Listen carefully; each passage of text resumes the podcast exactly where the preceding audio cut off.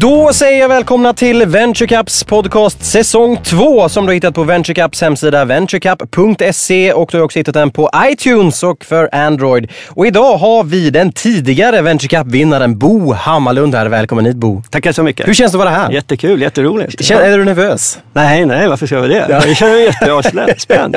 Vad härligt. Men du Bo, eh, i VentureCap-sammanhang är du ju en räv. Många känner till dig. Du har varit med och tävlat många gånger och vunnit VentureCap. Men du är en entreprenör av rang, får man väl ändå säga.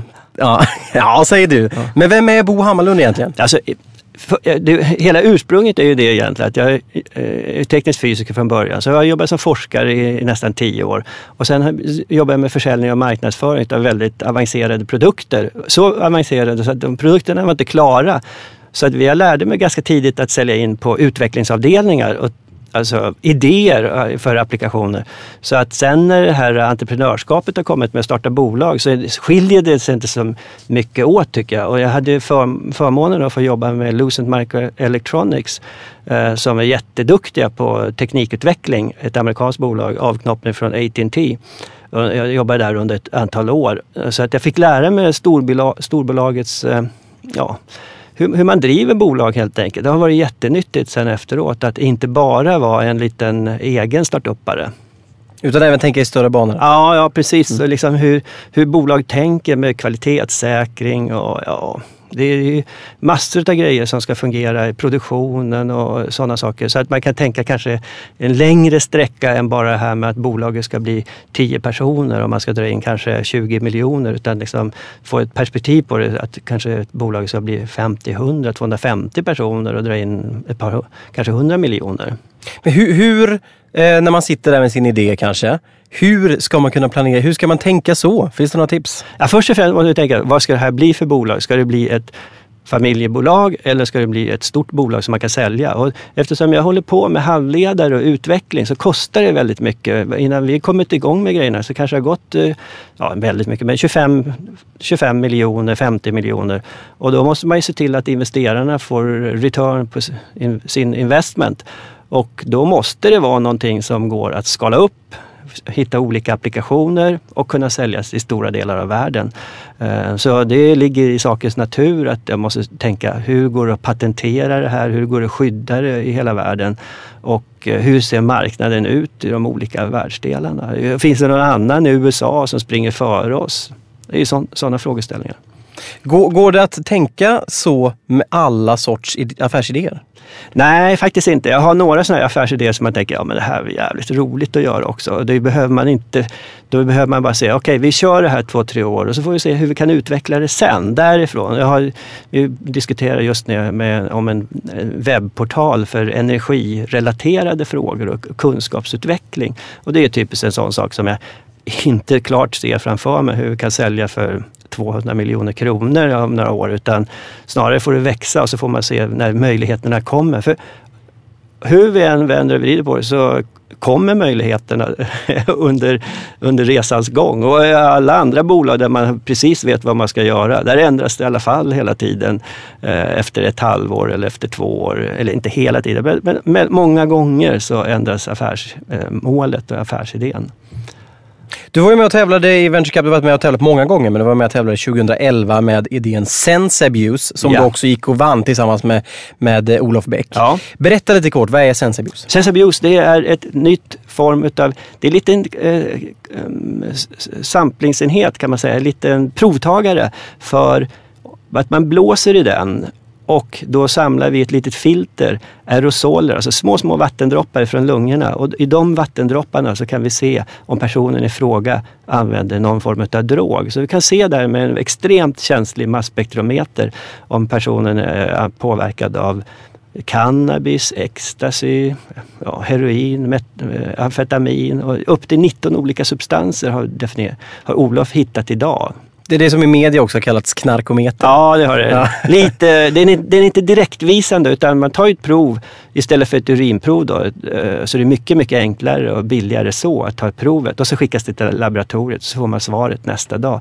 Däremot så får man ett väldigt, väldigt exakt svar så att det, det går inte att snacka bort det. Nej, det finns inte en möjlighet. Men hur får man en sån här idé då? Du, ja. tillsammans med Olof då som alltså, Jag är den lyckligt lottad att jag hjälper till att ta hand om väldigt bra idéer. Och Olof hade den här väldigt bra idén. Han fick lite input utifrån en gång för många år sedan och eh, sa själv att det är omöjligt att mäta eh, drogkoncentrationen, utandningsluften. Men bara för att visa att det var omöjligt så gjorde han det. Och som tur var så hade han också ett av världens känsligaste masspektroskopi-instrument. Av en slump? Ja, ja, av en riktig slump. Ja, men så det var det som fick ihop det och plus att han då gör, han är ju chef för 70 personer på Karolinska sjukhuset som gör drogtester dagligen. Så han visste vad han letade efter. Och han hade också tillstånd att få titta och göra prover på eh, metadonpatienter i, i, på, i sjukvården. Så att eh, på så sätt så fick han prov och han fick, eh, hade världens bästa instrument och han visste ungefär vad han letade efter och så hittade han det. Det var helt fantastiskt. Det var ju faktiskt en, en världsrevolutionerande upptäckt. Folk trodde inte det var sant när vi berättade det här först i början. Och eh, Olof och jag träffades och han sa till mig så här, ja men Bosse, om du kan skaffa lite pengar så vi kan sätta igång här. Och då var Vinnova extremt hyggliga, eller inte extremt hyggliga, de brukar vara hyggliga. Men då fick vi en miljon från Vinnova. Så kunde vi köra igång och han kunde fortsätta forska och jag kunde sätta igång och börja affärsutveckla det. Hur är det att jobba med forskare? ja, det är en utmaning. en utmaning. Uh, alltså, det bygger ju på att man uh, marknadsför sig och säljer saker och ting och tar hyggligt betalt för allting. Och, och um, Eh, Eh, forskare är ju ofta, det är, jag jobbar ju med ganska många forskare, de, de vill ju oftast förbättra sina produkter och, och um, ja, det ska vara så perfekt. Och, ehm, och, det tar alltid väldigt lång tid faktiskt. Eh, men i, på det stora hela eftersom jag jobbar själv med det och jag har, eh, framförallt eftersom jag har ganska många bolag nu så gör det mig inte så mycket. Jag behöver inte stressa dem. Jag har alltid någonting att sysselsätta mig med. så att säga. Så att, eh, men visst, ibland kan det vara frustrerande. Men för det mesta, när man får ut en forskare till en kund och man får, han får kundnära kontakt liksom, och känner att det börjar lukta pengar och värderingen ökar på bolaget, då brukar det där generera sig själv faktiskt. Att det, att det kanske blir lite enklare att få till resultat. Men, men eh, hemligheten då, det är inte att stressa inte? Ja, nej, precis. Alltså, man har ju alltid ups and downs när man uh, håller på med sådana här saker. Det kan ju vara allt ifrån uh, lågkonjunktur ute på marknaden, in, ingen investerare är intresserad eller det gått pipan med vissa saker som man hoppas att en kund skulle göra åt en. Uh, nej, men alltså det går inte... Det gäller att tänka framåt hela tiden. Försöka liksom ha en liten treårs eller tre månaders uh, planering och så kanske ha en ettårsplanering och så ha någonting framåt tre år. Så att man pratar med folk i god tid. Hur gör man en exit i den här uh, branschen? Till exempel då för um, drogtestning till exempel. Och vilka spelare som är intresserade av att köpa upp ett sånt här bolag uh, av olika anledningar. Så, så, så, det är väl det jag försöker träna mig på hela tiden. Hitta nätverk, hitta folk som har gjort det tidigare. Det är min enkla recept på det. Men, men, att hamna i den sitsen som du har gjort här nu, att du, du hjälper mer eller mindre forskare att förädla idéer och kommersialisera idéer. Hur hamnar, hur hamnar man där? Ja, det var ju faktiskt så här att jag, jag jobbade då i, som sagt var, med amerikanska bolag. Lucent Microelectronics var det ett tag och sen så gick jag över till startupbolag i USA. Och eh, sen kom ju den där stora telekomkraschen 2001 ungefär och då eh, tänkte jag äh, att då ska jag jobba med bolag i Sverige. Så jag var på några stycken olika startupbolag. Men de hade lite otur med patent och med investeringar. Så 2005 då tänkte jag, nej bra karl reder sig själv tänkte jag. Och så gick jag upp till min professor då, som jag jobbar med, Mikael Östling och eh, hans kollega Martin Domeij som hade utvecklat den här eh, krafttransistorn i kiselkarbid. Och då startade vi eh, Transic. Och sen var, sprang jag där i korridoren och så var det en massa andra professorer som jag kände sedan tidigare. Men du, vi måste göra det här uh, röntgen, uh, högupplösande röntgen. Ja, då var det Sintex ett år senare. Och sen kom Anita Lloyd Spets från Linköping. Ja, men vi har ju gassensor här också i kiselkarbid. Ja, då var det ett, ytterligare ett bolag. Och så där sprang det på. Då var det ett bolag om året och nu kanske två bolag om året. Så, så det gick, gick ja, det ring, då ringer folk och hör av sig. Det är många som jag känner sedan tidigare. Eh, och sen då när, givetvis när Transik vart sålt för ett och ett halvt år sedan, då kände de ja men det kanske funkar i alla fall, det Bosse håller på med. så så, så på den, den, vägen är det. Men du, du kände någon som kände någon och det var så du kom in. Men går det att komma utifrån och, och kontakta en forskare? Eller hur, hur, om man ja. vill hamna i samma sits? Ja, så här, man ska försöka förstå innovationssystemet i Sverige. Ett, vi har ju lärarundantaget så professorer kan lägga sina, de får ta sina patent på sina idéer. Det tycker jag är ganska viktigt. Det finns andra som tycker att universitetet ska ha det, men jag tycker det är skönt att veta att man har kontroll över patentet, för det är jätteviktigt för att få investeringar. Och sen har vi ju då två, i vårat fall, vi kan ju hyra utrustning på Elektrumlaboratoriet eller Ångströmlaboratoriet eller Chalmers per timme. Så vi behöver aldrig köpa en utrustning som kostar, kostar 5 miljoner kronor. Är det någonting som alla kan göra? Alla som är intresserade av det, ja det är bolag alltså, ja. mindre bolag. Ja. Så att om man har formerat sig bolag så kan man göra det. Och man får utbildning i hur man sköter utrustningen där. Och sen så är det tre, så vi har innovationssystemet här med, eh, vi har ju fått jättebra med bidrag från Vinnova, vi har fått hjälp från Energimyndigheten, vi har fått hjälp från Almi, Industrifonden och sen är andra eh, Eh, änglar och ehm, eh, industriella investerare har ju också varit med. Men framförallt att man kan få hjälp från, från Vinnova, Innovationsbron och eh, Energimyndigheten. Det har ju varit eh, avgörande för oss. Men sen upp och visa sig där, springa korridorerna, ja, vara tjenis med... Ja, det var, jo men jag brukar leverera... Nej, ja. jag brukar inte skicka bullar. men däremot brukar jag skicka transistorer och sensorer och provtagare och sånt där så de ser att det blir eh, någonting reellt av dem. De vill väl inte hålla på och visa powerpoint-bilder för sina chefer utan de tycker det är kul när det kommer en riktig kluns, ett hårt paket.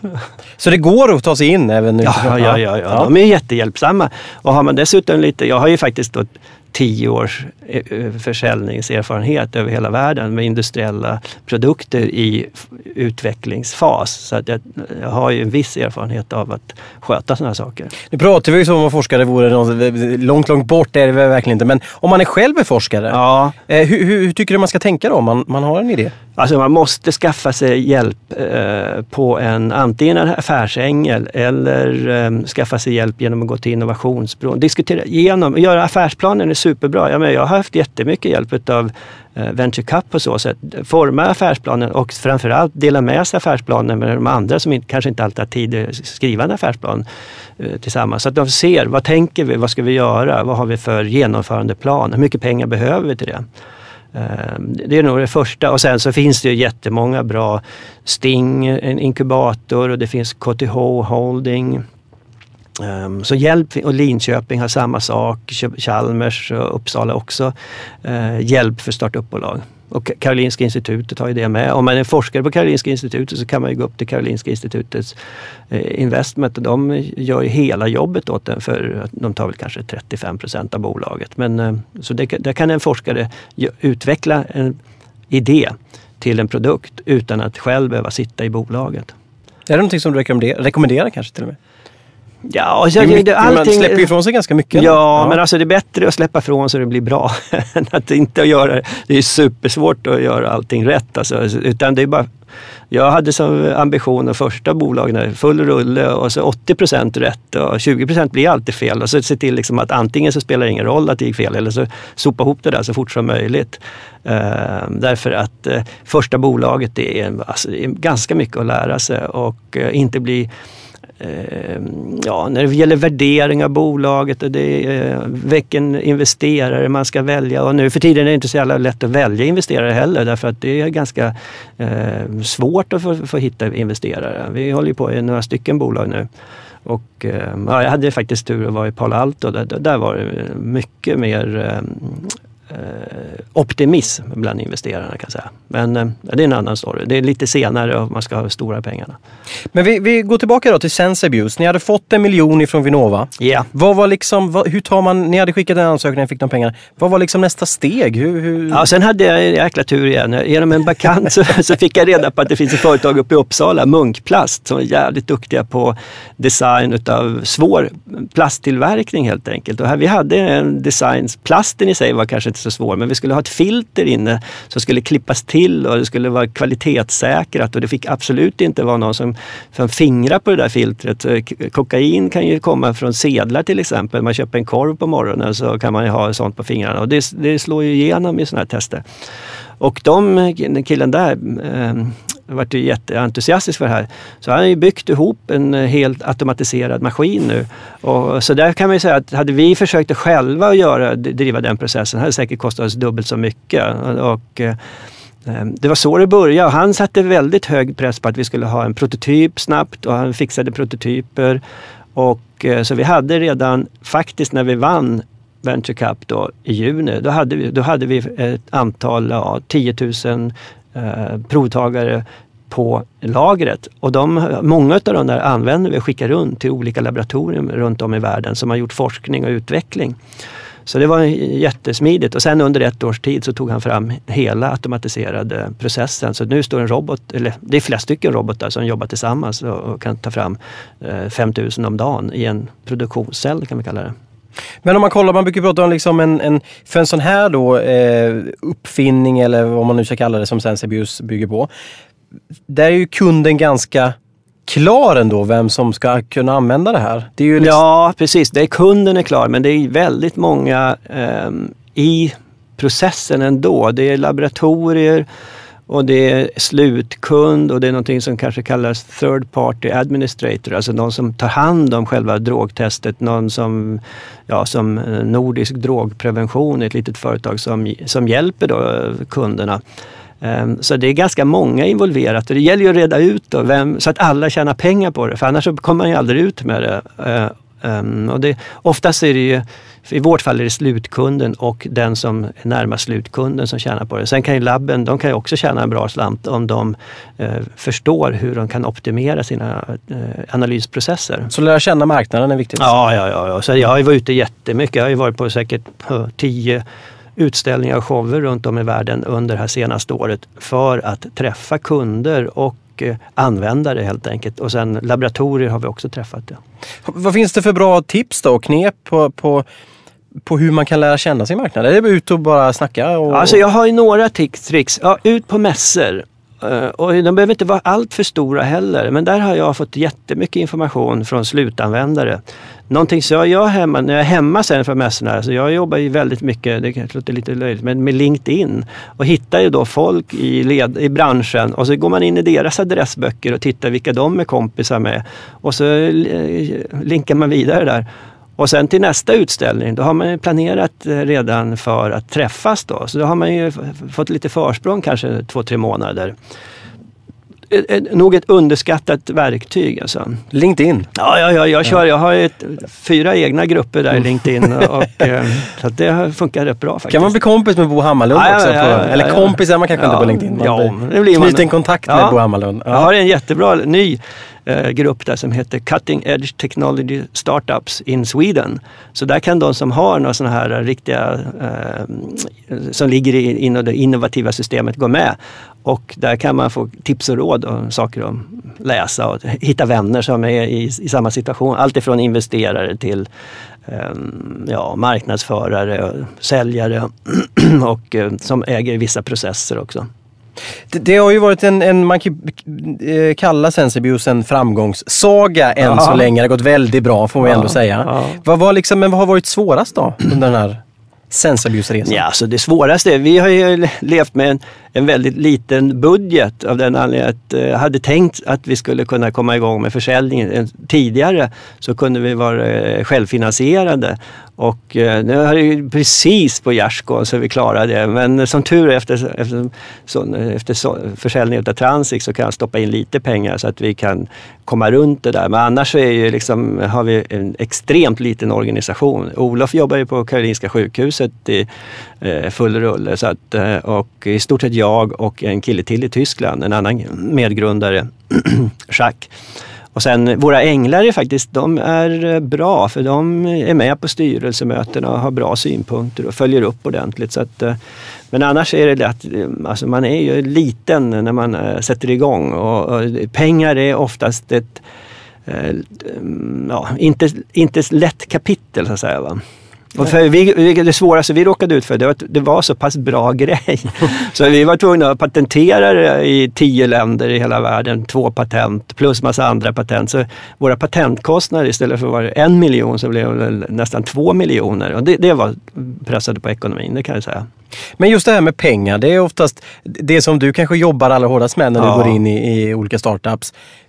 Hur gör man? Om alltså, man inte känner någon ja. eller man inte börjar från noll? Ja, alltså då, alltså jag gick ju med i Sting då, i första bolaget i Transic och det var jättebra. Därför finns det ju också hela dagar. Det finns Sting och Innovationsbron anordnar ju såna här utställningsdagar. Eh, Cleantech-dagar, Medtech-dagar och även Karolinska gör ju sådana saker. Och där samlas investerarna och går igenom och där kan man om man har tur då kan man få pitcha för en investerare. Det vill säga dra en två minuter eller fem minuter och berätta om sitt bolag och varför de ska investera just i det bolaget. Och sen är det bara att vara ute. Jag är mycket ute på fortfarande på här mm, morgonmötena med Connect. Jag är med på mötena på, vi har ju Styrelseakademin som jag är med på. Ehm, och sen har jag faktiskt då några stycken investerare som har varit med i några bolag. Så jag har faktiskt en investerare, han är jättebra. Han är med i tre av mina små bolag. Så att eh, det är änglar som går in extremt tidigt. Eh, sen på LinkedIn försöker jag hitta en investerare igen och sen så går man in och tittar vad de har för kamrater så kan man ge sig den på att de har nog säkert minst 5-10 andra eh, änglar med i sitt lilla nätverk där. Hur ska man tänka då när man ska kontakta en investerare? Ja, alltså först, man ska, man ska, presentationsteknik är faktiskt otroligt viktigt. Alltså det här med att ni ska ha med pitchning här nu i Venture Cup, det är superbra. Därför att jag har sett, och jag har känt själv också att jag har gjort väldigt dåliga presentationer och det blir inga pengar. Det ska vara en klockren bra presentation och det ska liksom hålla sig till sanningen och sen ska det vara eh, sikta på internationell marknad och sen helst alltså så ska man ju mm, ha med sig någon form av förklarande bild eller något sånt där så man kan illustrera vad man ska göra.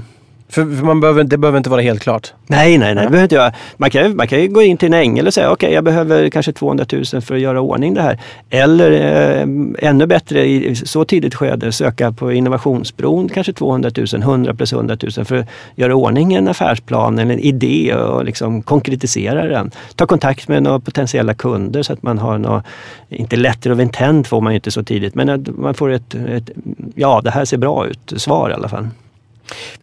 Du pratar här, du är med på massa möten, Connects möten och du går på väldigt mycket träffar och, och sådär. Och, och, så när jag läst på om dig så såg så jag att du har engagemang i 13 bolag Bo. Ja, hur, hur, fan, hur fan hinner man med det? Ja, det börjar bli lite körigt.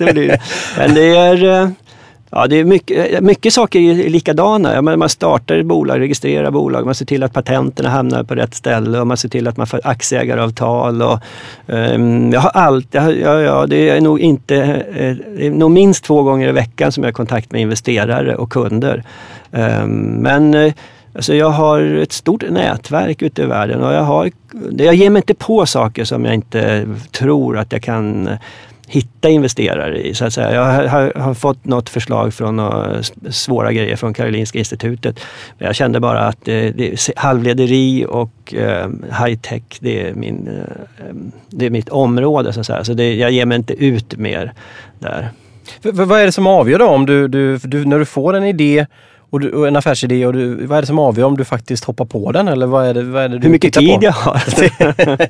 eller om jag kan stuva in den. Vissa grejer, så, ja men eftersom bolagen som utvecklas, efter tre, fyra år så, här, så tar vi in någon extern VD och så tar vi in lite externa styrelseledamöter.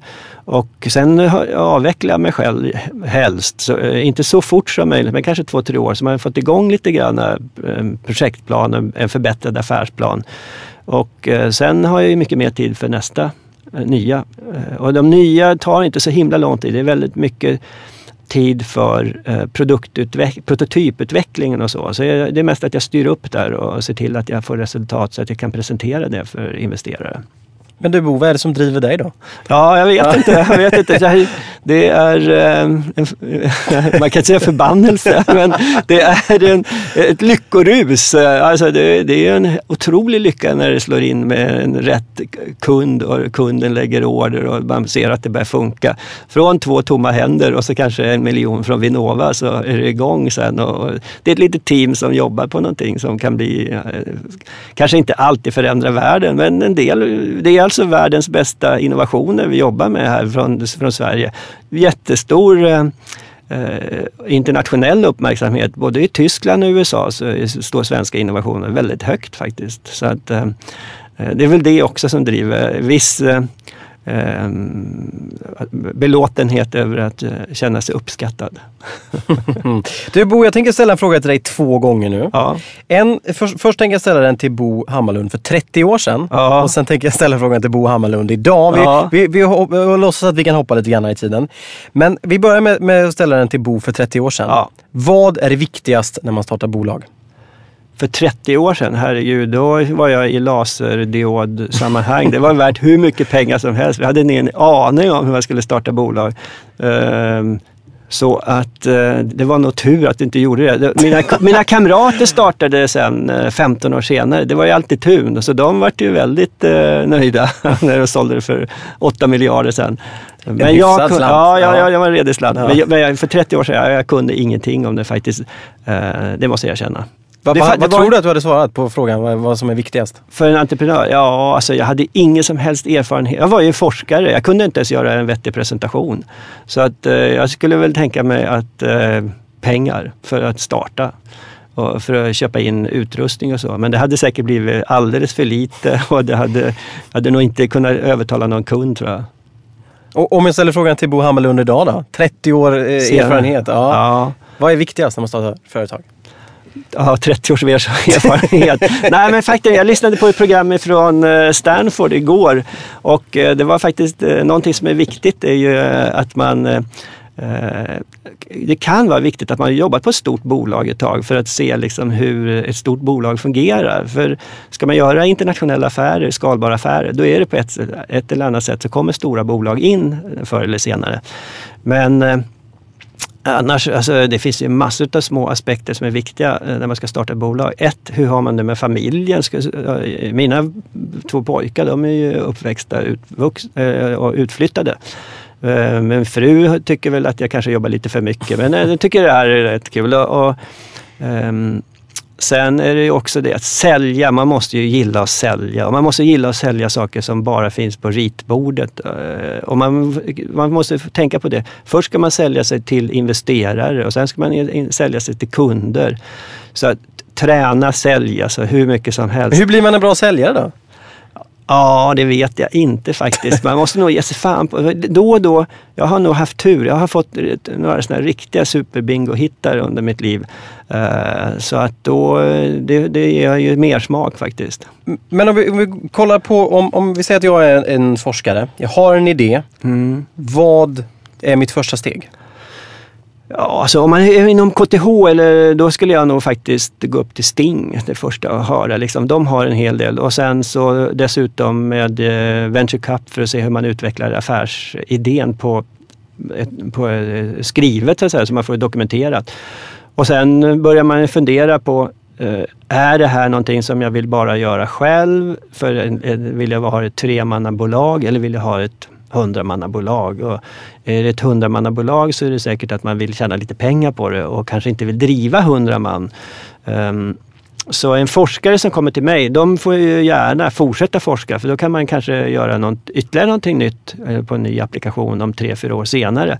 Men de brukar inte vara riktigt, eh, de brukar inte ha tid att vara ute för att sälja och eh, bedriva affärsutveckling. Bedriva affärsutveckling låter ju lätt men det är väldigt mycket kunskap som man ska ha in externt också eh, hela tiden. Jag har ju, jag har gått kurs hos Innovationsbron. Jag tyckte den var förbaskat bra faktiskt.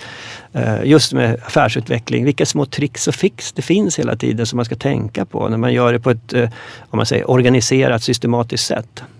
Och sen eh, går man in på LinkedIn och blir kompis med eh, Bo Hammarlund. Ja, ja, Se vilka alla du känner över hela världen. Ja, ja, ja jo, jo, men det får jag göra. Jag har faktiskt min, dag, min bok öppen för alla. Så det, där finns det jättemycket bra folk.